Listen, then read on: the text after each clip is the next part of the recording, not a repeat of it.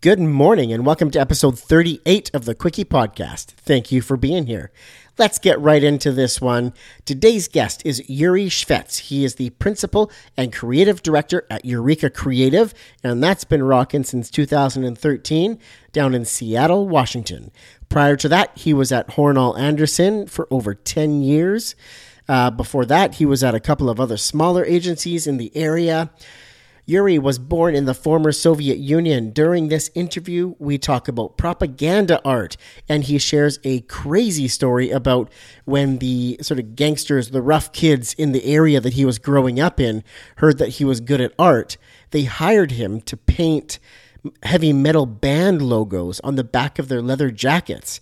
Crazy. He shares with us also the most inspirational project that he's been a part of so far and the curveball moment when he turned his career into graphic design because originally he was heading in the art direction. So I'll let him explain the rest of it. Let's get right into today's interview from Seattle, Washington, Yuri Shvets. Here we go.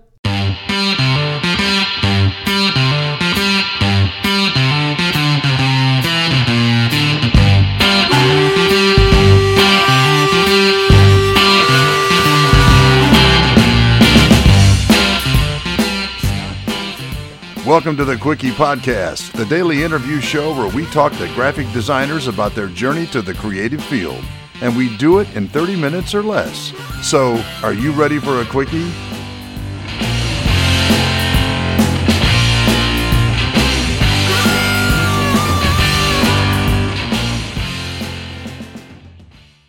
Good morning, Yuri. How are you today?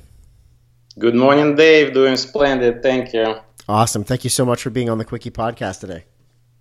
Awesome. Glad to be here. Good. You ready for a Quickie? Absolutely. Perfect. Well, let's start with the first question here. Briefly tell the listeners about yourself. Uh, so, my name is Yuri Shvets. Um, I'm a principal and creative director of Yurika Creative, a strategic branding boutique uh, based in Seattle, Washington and I've been singing my tunes since 2013, never looking back. Mm-hmm. And what were you doing prior to you know starting your own Yurika Creative? So prior to going rogue, I want to say that I've uh, gave I've given enough time working for others to realize it's enough. I've worked uh, for over ten years at Hornall Anderson mm-hmm. which is a you know premier branding agency, one of the top branding agencies in the Pacific Northwest. I was going to say just a tiny little company down there. Yeah, just a little company. yeah, when I started, by the way, it was prior to that I was working at one of the pretty hot boutiques, which was like five people strong in its uh, heyday. But when I started at Hornall Anderson, I think it was 2003 ish. They had 65 people, and I thought, and I thought it was wow. It was Microsoft size. What but when change. I exited in 2013, I think it was 155. You know what I mean? Oh my goodness. yeah. Yeah, that's and a decent growth curve. It's in um, New York as well. Wow. All right. Well, I want to take it back a little bit further then. And what was your childhood like? And do you feel that you had a creative childhood? And what made it that way?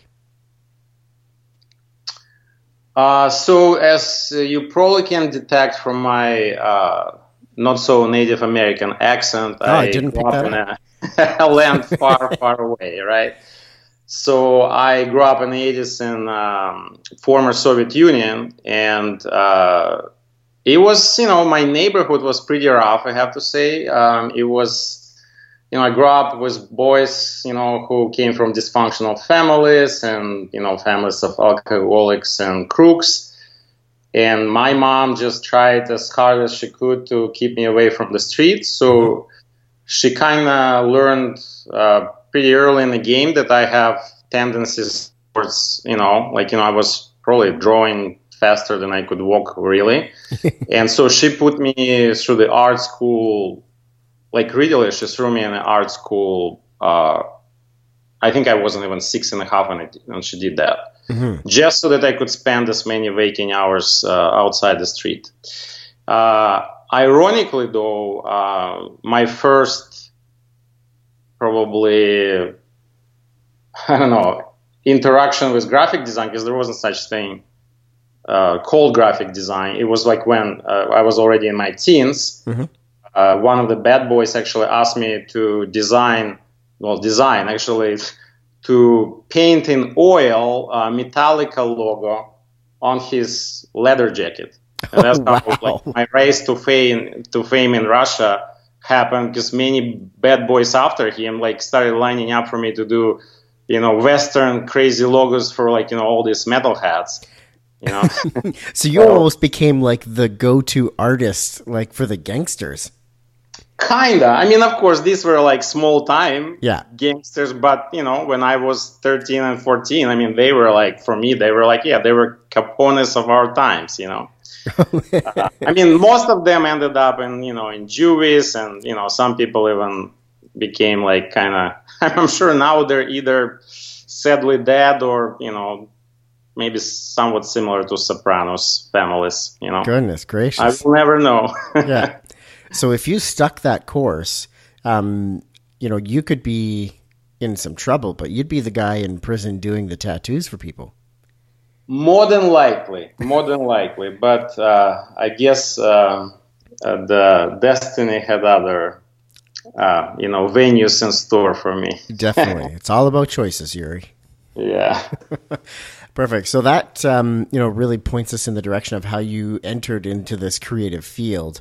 Um, but take us back to when you first started noticing design um, out in the world. What did you start seeing?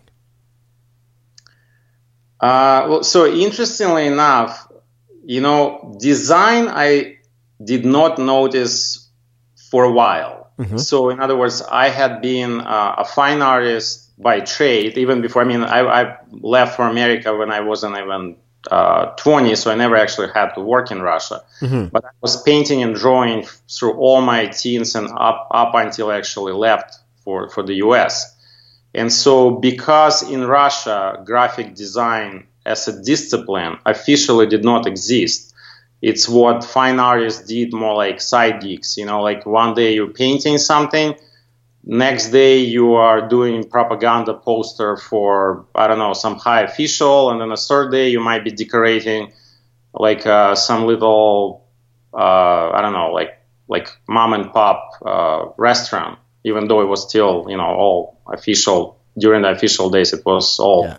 propaganda based so i didn't even know the names of the things that I, I mean i was doing logos. I wouldn't even call them logos. You know it was all just like graphic arts that I would be doing, but I would wouldn't know like you know what what like the things like typefaces and things like even official terms like communication, visual communication that that didn't even register.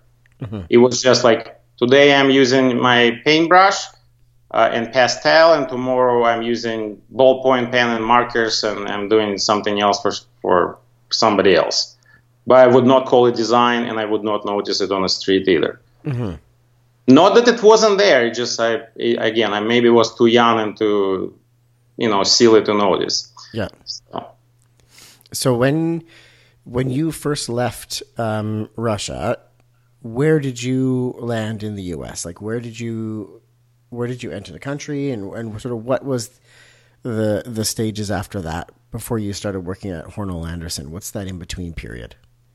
So I landed in Seattle right away. We had, you know, three choices. You know, it was New York and Los Angeles mm-hmm. as the third choice, and somehow it's those, you know, relatives who actually signed the papers and, you know, gave you some money to start, and that's how we ended up in Seattle versus okay. other cities.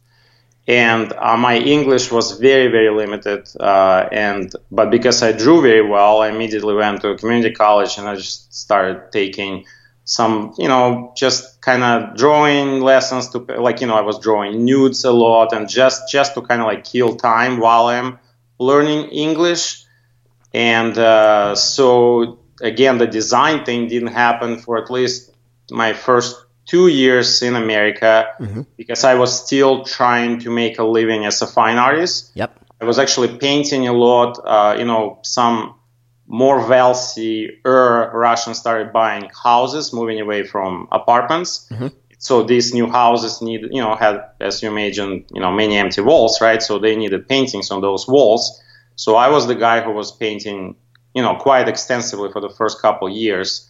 Uh, uh, you know, and then I, I, I got kind of tired of it because, you know, I'm not going to do like another pastel just because it's going to match a color of your couch type of thing, you know? Yeah. And so, yeah. so what happened one day, um, I just discovered that there's other ways to make a living and it could be more sustainable. Uh, and that's how I discovered design as a different means of communication. And, and also, I was kind of fed up with uh, elitist kind of kind of attitudes that the art world held mm-hmm. and still does, you know. And I thought that wow, this there's this, this whole new language that is unfolding in front of me. I know nothing about, but some people a make a living, b you can reach so much, you know, bigger audience and not just those obnoxious elitist, you know, rich folks. So that's interesting. So because of that sort of elitist attitude that you were encountering in that fine art world, you somehow came across graphic design and started pursuing that then. Absolutely. And uh, I mean, that's actually, that's, that's worth probably telling, even though some people may be too young to even know. But what happened is that, um, like, I think it was like literally 1995 or 1996, I literally changed the, my career over a single like day. So what happened is that I stumbled. I was at the library, just kind of like because I, I, used to go to American libraries because you know, wow, suddenly I had so many so much access to art and great mm things that we didn't have uh, back home back then, right? And I would be carrying away like uh, like 20 kilos of books, like Picasso, Matisse, this, that, drawing, because I, I, I was just like you know obsessed with the world of art at the time. Yeah. And then again, I kind of got, I guess, maybe fed up one day. You know, like it's, things starts overflowing, right? And then I essentially wandered in a different section of the library and I stumbled upon a book called uh, AIGA 6. It was, I think, circa 1994. Well, mm-hmm. I mean, it's already like a little older edition. And I discovered on one of the pages, I actually didn't like much of it, you know, like it looked maybe a little too corporate or whatever. Plus, I, again, I didn't know much about design, but I was absolutely blown away by two posters that were like so radically different from everything else there. Mm-hmm.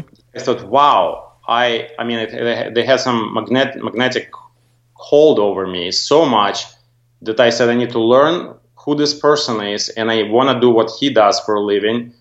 And then I actually found that, that the name, it was one of the, actually the only probably pieces of artwork on those pages that actually had the name of the person. And his name was Art Chantry, which is obviously the, the most iconic figure in poster design, especially Pacific Northwest. So uh, and that's like that, that that that little like wow realization that you can actually make a living. Of course, I didn't know that it doesn't necessarily mean if you're a poster artist you're going to be rich and famous. You can perhaps be famous but not necessarily rich, you know. but that's mm-hmm. that's the story. I was that that single realization made me sm- switch from you know trying to pursue a career as a fine artist to literally change course and uh, go into a design uh, private design college in, at Seattle in Seattle. Wow! Now, do you have those posters? Did you seek those out and find hard copies, or at least the pages out of those book to mark that moment for you? Uh, I don't have necessarily these particular ones because I don't have that book. But guess what? After I graduated from from the college, I made it my obsession to actually find that man and actually did have an interview with Art Chantry when I just graduated. I actually sent him a letter and he's the guy who actually never returns calls and never even reads letters. But mm-hmm. I, perhaps my letter was a little different from other people's letters, letters, you know, especially when I mentioned that he pretty much, you know, single-handedly changed my career and my life. You know, he actually did, you know, uh, you know, return my call, invited me in and we had a lovely discussion. And he even gave me uh, there was like a folio book on him produced in Japan, yeah. which I never even saw in the U.S. And he landed it, like he gave me this week uh, this book for a couple of weeks to read. So I was devouring everything that there was, you mm-hmm. know, Art Chantry at the time. And of course now I have, you know, tons of his, like, you know, one of the best books that he's ever done. Uh, I mean, that, that were published um, uh, on him. It's called uh, "White People Can't Surf," I believe. That's a great book for anybody who loves poster art in general and Art Chantry specifically. Yeah. Wow, what a story! That's really cool, Yuri. Thanks. Um, so you basically just answered the next question, which was what has been the most influential design of your life so far? And it's safe to say that it's that poster that you came across in the book. Absolutely, yeah. Which is weird, you know. It's uh, I looking back, I uh, I go, wow, can a single piece of something can change one man's life? Well, apparently, yes. wow. Okay, so from that moment where you switched over to graphic design and have been focusing on design now since then, um, what's been the most challenging time in your design career? Uh, why was it challenging, and how did you get through it?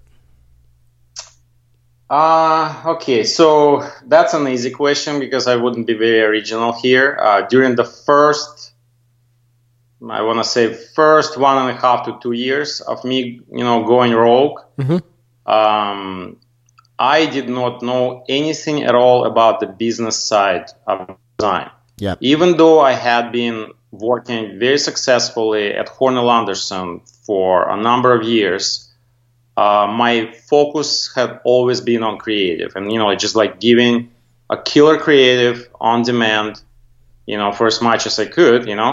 Mm-hmm. And that was something that I loved. I was obsessed with like conceptual design and all that. Mm-hmm. But never ever we were necessarily taught at school the business side of the deal. Yep. And also at Hornall Anderson, that's what you know the strategy department and, and uh, sales and this and that they were dealing with this, the business side yep, of that was their job. Anderson, right?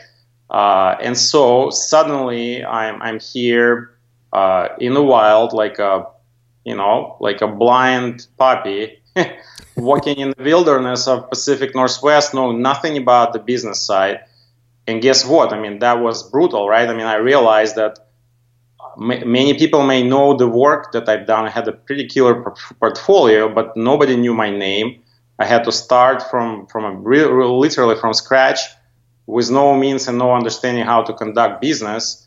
So I had to learn you know, very fast, but that very fast still took about, you know, a year and a half at least, you know, like learning how to write good proposals, how to, you know, do successful business pitch, you know, mm-hmm. elevator pitched here and how to even like, you know, write a, uh, a letter that people will read, you know, like none of it ever I, I had, you know, any practice doing, right? So that was a moment of time where like there was a lot of dark moments, you know, moments of indecision, why even why I'm even doing it in the first place. But of course, you know, as you go through all this pile of, oh my God, you, you commit to doing it. And, you know, the more you do it, you just get better. Practice makes perfect, right? Totally. Yeah, you get better by failing. Yep. You learn. Um, so going through that was what 2013, 2014 in yeah. that in that stretch there. And before we hit record on the call, you had mentioned that you just gave a large proposal or public speaking at the W Hotel recently. That's right. Yeah. So what a transformation. Oh yeah, exactly. That was thank you. definitely, definitely. In front of you know some like pretty serious hard ass uh, e-commerce entrepreneurs, you know. Mm-hmm. Good. Well, that's good to hear. So I want to then get to, I want to give you an opportunity to share a, a couple of designers or brands that you look up to or closely follow. And what is it about them that you like? So uh, lately, I've been, you know, pretty busy to actually, quite honestly, even follow somebody like religiously. Mm-hmm. However, uh, for me, I mean, apart from, of course, Art Chantry, who, who probably will be my design here till Kingdom comes, mm-hmm. I want to name probably um, quite easily uh, Stefan Sagmeister as the most influential designer for me uh, ever since I, I, I, started understanding what the world of design is and mm-hmm. what, what, what you have to contribute. Because his stuff has been so uh, the most remarkable, the most memorable, always conceptual, mm-hmm. always not a standard issue, and uh, and he keeps pushing the boundaries ever since. I don't follow him anymore as much, you know, but I have all his books. I know all his design pieces by heart, and I cannot highly recommend. Like you know, if if if anybody is a student, they need to you know seek out him and and learn anything that made him famous. He's definitely a rock star, but he's beyond that. He's just a, a remarkable man and a great designer. Yeah, you know, it's hard to argue with those two names as you know staples in the design community for sure. And uh, oh yeah, and uh, and as far as brands, I um, it's not like I'm kind of weird. I, I connect and I disconnect. Like I, I cannot like sometimes I wouldn't even like think about any brands at all. And then as soon as I get let's say a certain consumer brand that I'm actually involved with because it's an assignment, suddenly I have to learn about this particular industry, particular client. Mm-hmm. Then I suddenly get obsessed and and it becomes interesting. So even like the world most important notorious brands like you know Nike I wouldn't care much unless I'm I'm working on shoes. You mm-hmm. know what I mean? And and so in that in that case, my obsessions kind of come and go, but there is not like a you know I wouldn't be the one who would say, oh my god, I'm like a uh, you know die-hard Apple fan. I yeah. respect them a lot. I still think computers cost way too much. Yada yada yada. You know. Yeah, no, that's a good point. So you'll dive more into the brand side of things if you're working on, you know, starting to research that market for a particular project. That's when you'll dive into that. Exactly, and then I go really deep. Mm-hmm. um, one thing I wanted to say about uh, Steph Sagmeister that you were talking about is recently on his Instagram, uh, or maybe he's been doing it a while, but I've noticed recently um, he's been sharing work that is is sent to him, and he basically shares the work, gives a brief description about what it is, and then he gives his opinion on it and where he sees it could fit in the design community and world. So that's been kind of interesting seeing. Because that's cool. That's from, cool. That means he also gives kind of, you know, the yeah. he, he he he he passes to others. You know, he doesn't have to claim his spot under the sun anymore And he gives young blood more, kind of prime time. That's great. That's yes. really really yeah, and that's what I've enjoyed by seeing um, watching that stuff. So I want to go to a project that you were a part of that did not go well or bring the desired result. And what was that like, and how did that feel? Oh man. well, I mean, this is where like most designers probably would say, "Oh, I have too many to name." Uh, not true to me. I mean, I've I'm, I'm I've been pretty successful as far as uh, like winning the client's hearts over, mm-hmm. almost like pretty often just at the, the like first round impression. Um, that's why I spend so much time on pretty rigorous research and and just like concepting and research take a lot of time that I, I do take uh, and I never compromise this time. But you know things do go sideways now and then, and perhaps one of the most notorious one. I mean, it's it's weird because it started as one of the most fortunate. Like I, I was so fortunate to be part of that assignment. So we did. Uh, I worked uh, on Tropicana Global Tropicana Juice rebrand mm-hmm. in uh, I think it was uh, 2000 uh, I want to say probably 2011, maybe 2012. I don't remember exactly. Okay. But they were ready. Like, you know, we were like going on a high horse. Oh, wow. They, they told us, guys, we are ready for a complete uh, brand overhaul. And we're mm-hmm. going to start with the logo and we're going to end with the, our entire packaging system for, and we're going to test it in like four countries, you know, including Mexico and France. And mm-hmm wow, I mean, Hornall Anderson team was ecstatic. I mean, we won a huge. I mean, it was a, I'm sure it was huge money, huge. I mean, just great visibility wise on all accounts, amazing pro- project. I was super obsessed. All designers, they put some of the best designers on, you know, on this project. We like really worked hard, gave them amazing, amazing set of concepts. Uh, that was kind of like my short time to brag because you know, I felt, and actually not just me, but my concept actually at that time uh, was winning the battle, like both inside and outside. You know, our strategy department loved it. All you know, creative directors, Hornall Anderson loved it. The client really, really was digging it, and I felt like, wow, I felt super victorious till something called little, you know, focus groups, groups testing. oh no. that's what killed it. It was just so sad. So no matter, like you know, we had our rationale why it's an, it's a winning concept. The client actually was pretty warmed about it, mm-hmm. but there was this one lady, and I think it was in France, and I think like th- this lady. So my concept had to do with with the idea of thrive, and and um, I use the hummingbird as a metaphor for it all you know for the for the for the purity of nature mm-hmm. and also how you feel when you like tap onto this you know bounty of nature and, and, and great like resource like you know all those you know the, the, the orange and apple juice and da da da da yeah. and you feel like alive and uplifted right so hummingbird was a great metaphor for that we thought and so it became uh, kind of like a, not not necessarily a mascot, but it it, it, it was a very prominent kind of fixture mm-hmm. through the entire uh, packaging system. Uh, and this lady, I don't know what happened. I, I maybe she had some um, bad dreams about hummingbirds.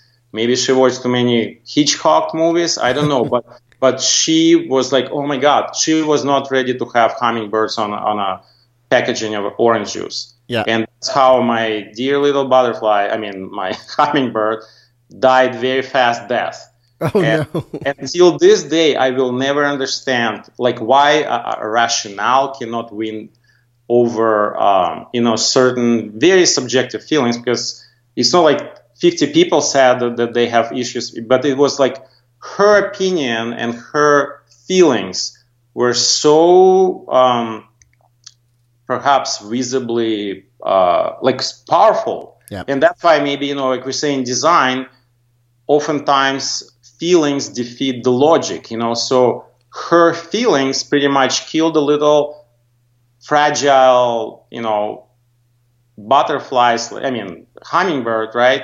And there was nothing that could be done. And, and that, that's, that's the, actually the lesson that I drew from that is that sometimes no matter how hard you try and, and how much thinking you put into something, mm-hmm. it can still derail, it can still go south. But as a designer, you know, you just have to kind of, I guess, uh, I don't know, swim with the punches, as they say, and, yeah. and just kind of like grow a little thicker skin with every project, you know. Oh, so I just, wow. you know, kind of licked my wounds, I guess, and, and I and I uh, moved on but I will probably carry that to my grave that, that I thought this packaging is, go, is going to be on every shelf in every store in the world. Yep. And now, you know what I mean? And now only you and me will know. And maybe if you. and whoever else listens. Yeah. Uh, so I want to ask one more question on this sort of, um, you know, dark sides, this travel down memory lane here. Um, and I want to know what you are struggling with in your creative career right now as in, as in right now? Right now. Like right now, right now. well, uh, what am I trying? So the, the it's not even necessarily struggling. It's it's it's it's something that as a business, uh, you know, leader of my own company called myself, right? I have to do because I have to wear many hats, right? Yep. And part of the hats that I wear, I have to be my own, uh, you know, social media director and I have to be my own salesperson, right? So the struggle right now is that I have to market myself still, even though it's been six years. Uh, and and when I do, you know, I have to show up at all these parties, and I have to do networking. I have to do this, and and, and then of course, you know, when you do win the jobs, then you have to do the jobs, right? Well, right now, how how can I navigate this landscape where I can probably I have to start delegating at some point because there's just not enough, you know, hours in a day, right, to, mm-hmm. to do so many activities. Uh, and right now, it's it's it's becoming a little more troubling for me to to again carry on and doing, you know, consistently and successfully both sides of the business. Still doing design that that I can, you know, really, really, you know, live or die by and never mm-hmm. compromise the quality. And at the same time, of course, sell like pitch to the to the people who, who are willing because I'm pretty premium. My my stuff is not cheap. Uh, my logos are by far much more expensive than the typical freelancers uh, logos. So of course, convincing the clients to pay for that. I mean, of course, also takes longer time. My proposals can be sometimes, you know, ten pages long, right? So mm-hmm. you want to make sure that you're working with the right type of audience, and that obviously takes time, and that's why the struggle right now is like how to minimize that time from getting the project and then still having enough time to do the project. You know, that's in a, in a nutshell. Yeah, the balance of time being you know the solopreneur, but still also creative director, and you know trying to do the business side of things and the accounting side of things while still putting out great creative and continuing to sell and all that. Yeah, I could see how that would be a, a challenge for sure. So I want to switch gears to the positive side, the stuff that's going to make you smile, Yuri. what is a What's a project you have been a part of that you are the most proud of? One that makes your heart sing or the biggest design feather in your cap? This one probably will be hard to choose because I have, you know, I have quite a few. Um, I'm trying to think, you know, like there's some that are like super high vis- visibility. You know, like I I've done uh, my very first uh, and the most prominent and the most massive scale wise was uh, rebranding REI back in like a, a, very like big I think it was 2003 or so mm-hmm. um, and um, that was the biggest imprint on a local design scene because I we've done so much. So at that time I was working with like brilliant uh, creative director and Lemley Design, David mm hmm and and we were the ones who received this, who who earned that assignment to rebrand REI. You know, I don't know how much you guys know about this, but you know, it's a you know Pacific Northwest darling. Everybody loves it. Yep. You know, it's uh, you know, if you're a mountaineer, skier, whoever, if if you are, you it's know that, that brand, store. Right? Yep. Uh, so for us to to and by the way, that the, this was the project that at that time we won over. You know, Hornall Anderson, Lionheart, other big, big, big you know, muscle, you know, branding agency, we got that project when we were only two and a half people strong, you know. Uh, so something to be said about, of course, the power of my um, creative director at the time, David, was amazing, mm-hmm. winning this project. And so, and then we ended up actually rebranding the whole operation. What was interesting, why, why I loved it, I am not an, a very outdoorsy type mm-hmm. to begin with, but I again, I dive in deep, I go this kind of rabbit hole uh, to really understand what it is that makes people tick about each particular brand. And of course, REI being one of the oldest brands, I think at that time was, uh, I think it was probably, yeah, they started in, in 1938. Mm-hmm. And everybody loved them. But what people didn't know is that, um, like, approaching early 2000s, they started pretty rapidly losing customers. What happened is that people wouldn't know that because it wasn't visible, but yeah. they, their loyal customers were literally aging out of the equation because they were becoming, let's just say it frankly, a little too old to do all those crazy, you know, outdoorsy activities such as mount, mountain climbing and river rafting and whatnot, you know. Mm-hmm. So as a result, the membership, you know, REI is a co-op. The membership membership started kind of decreasing. Uh, the sales of their amazing gear and things started kind of plummeting a little bit, and so they hired us to reinvigorate the brand and actually uh, start catering to a much younger audience. All those, you know, future millennials. Also, actually, more like gener- at that time was generation uh, generations X and Y and so, and, and the whole brand had to be restructured and rethought. And it was amazing because, oh, by the way, it was my very first branding project, you know, and so I cut my branding teeth doing that. I mean, where do you go from there, right? What a great so it was very, teeth on. yeah. Wow. Well received. I got tons of awards. It was probably the most influential as far as, uh, I mean, probably after that, you know, uh, like a year later for me, probably getting uh, a design position at Hornall Anderson probably became pretty easy because my portfolio was so strong, you know.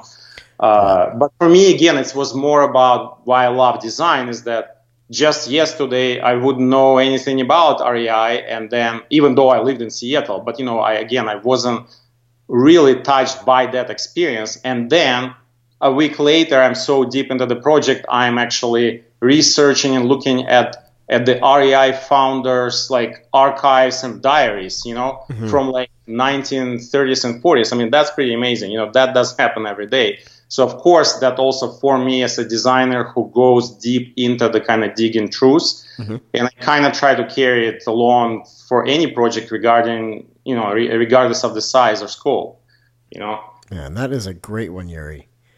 I Thank like you. that. REI rebrand. Uh, I got one last question here that I want to squeeze in, but what is one design product, tool, website, or community that you can't live without? Uh, let me think. Let me think. Okay, so let's say if, if I were left on an island, right, Mhm. with nothing but you know some food to feed me and water, um, and a pretty steady uh, Wi-Fi connection, and you know, my laptop, yada yada yada. I think I could probably squeeze by quite successfully uh, just by having Adobe Illustrator Adobe if I had Illustrator. just Adobe Illustrator, not even Photoshop and not even InDesign, I'd be able to do logos, uh, posters, and even brochures. I mean, I wouldn't recommend necessarily Illustrator to do brochures, but if you have nothing else, you can still do it. You know what I mean? there it is. So that's why that would be my weapon of choice. Uh, of course, since I'm not on an island, I, I pretty fully, you know, use the, the, the entire core Adobe suite. Um, uh, but but that this little program, I think it grew up quite quite a bit. I used to hate it because I was I used to be a hardcore freehand user till they killed it. Uh, but now, you know, I've been using uh, Illustrator for so long now. This is my lifeblood. So yeah. Awesome. Another great one. Yuri, thank you so much for your time on the Quickie podcast today. That's all the questions I got for you. Thank you, Dave. It's been my pleasure.